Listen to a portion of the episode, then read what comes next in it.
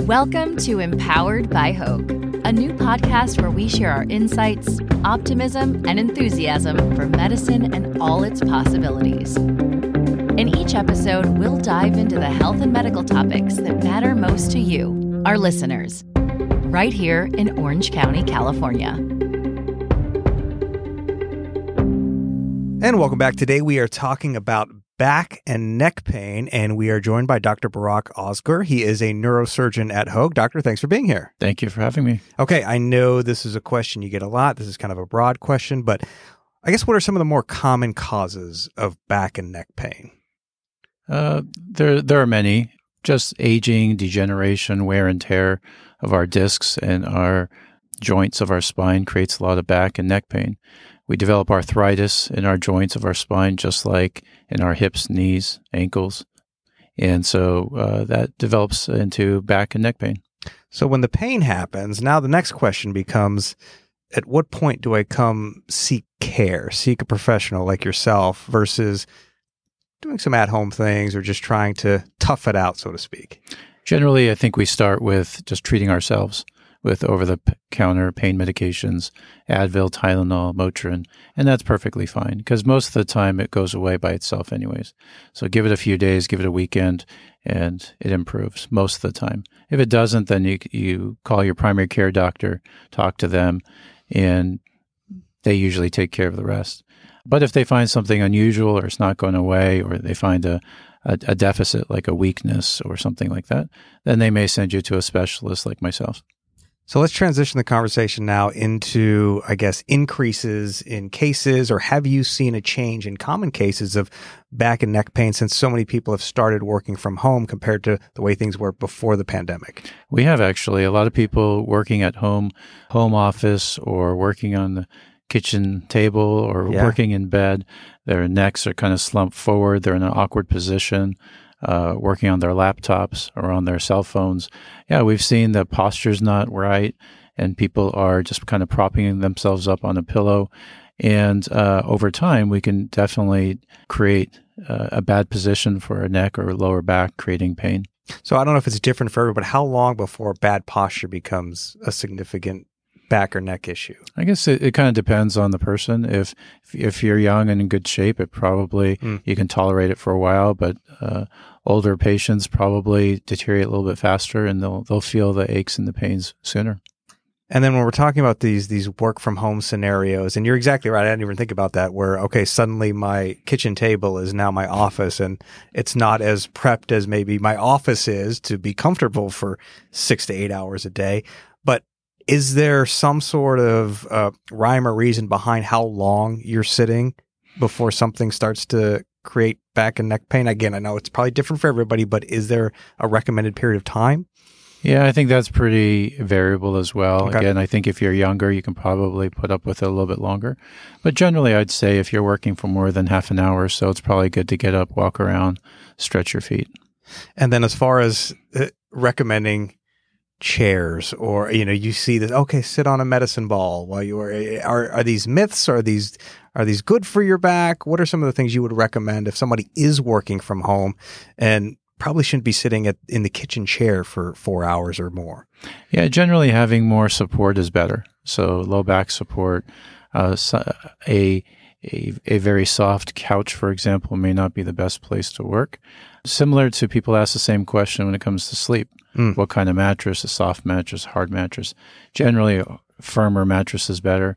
And similarly, a, a more supportive chair would be better for most people as well. Why the soft couch? Why is the soft? I'm thinking of, I'm doing it right now. I'm picturing myself in my soft couch with my laptop and yeah, it's comfortable. But yeah. is that that where is that causing or creating back issues?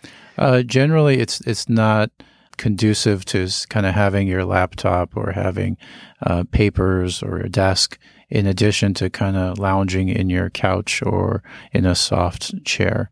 Uh, so when you kind of sink into that chair, it sounds like it's comfortable. Uh-huh. It is actually comfortable, yeah. of course, but it's not the best position to actually get work done. All right, I've got some homework to do then. I've got so I got some things to change. Let's talk about the opposite of working from home. When we're we're commuting to work, um, we're sitting in our cars. That's probably the other thing that you know we might be commuting for an hour or more. Um, what kind of issues can be can be caused by that. Yeah, similarly, I think our, our car chairs are also, or seats are usually maybe not optimized mm. for being in there for a long period of time.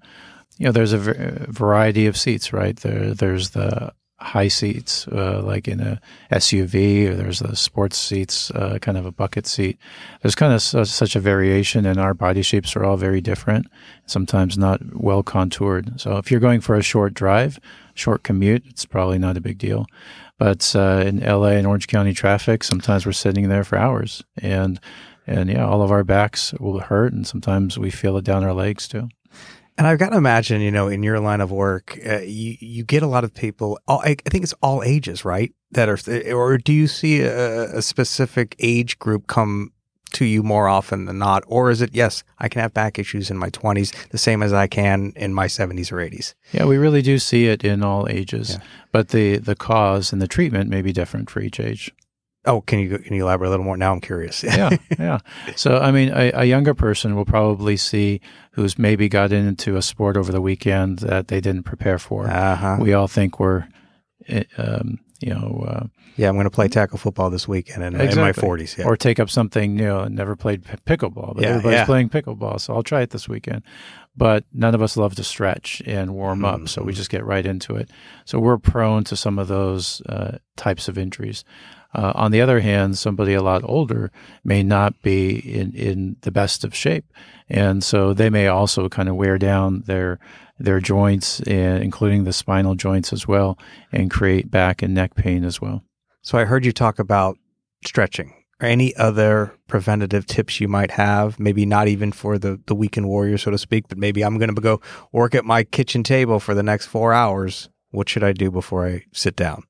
Yeah, I think it's it's good to kind of think about the posture and think about that you're going to be working on some project or be sitting in that position for a long period of time, and kind of take take breaks, get up, move around, walk.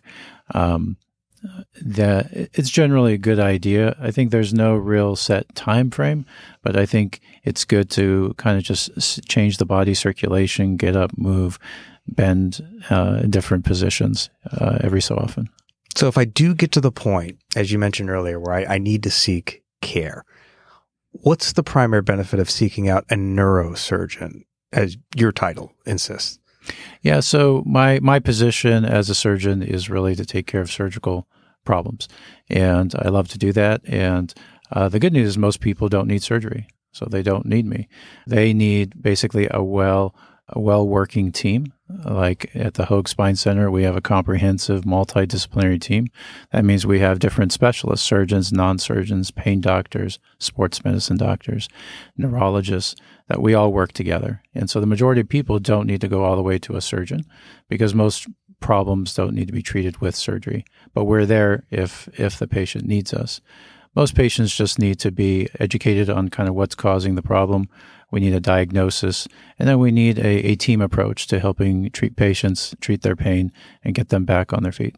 So, as the neurosurgeon, though, you're able to meet their needs at the highest level if that becomes the, the case. That's right. So, if a patient does need surgery, we make a diagnosis, we identify the source of the problem, and if we failed conservative options, and we need to go to the surgical option, then uh, my job is then to identify that and how can we treat this least invasively. So that means through a small incision, oftentimes through a microscope, and try to solve the problem surgically rather than uh, through an old traditional mm-hmm. incision. Well, some great information there. You've been listening to Dr. Burak Ozgur. He is a neurosurgeon and director of the Hoag Spine Center and has been practicing at Hoag Spine Center for 13 years. He is double board certified by the American Board of Neurological Surgery and the American Board of Spine Surgery. Dr. Osger specializes in minimally invasive surgical techniques for common degenerative and complex disorders of the spine, including tumors, scoliosis, and trauma.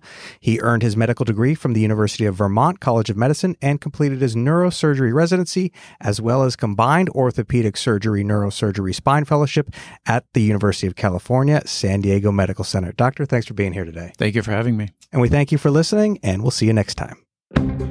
Thank you for listening to the Empowered by Hoag podcast.